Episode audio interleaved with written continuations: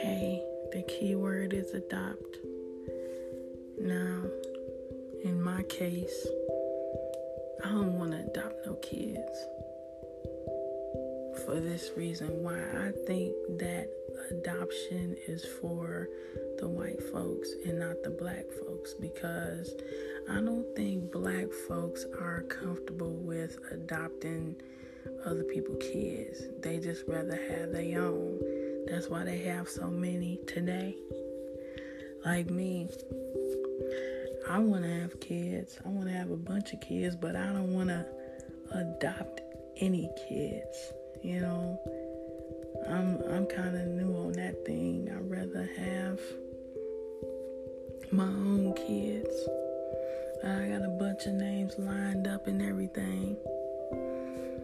So that the more kids you have, the more help you will receive.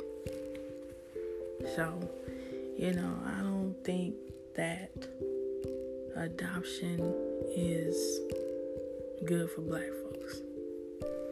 And that's just my opinion on it. Sincerely, Breland Marie.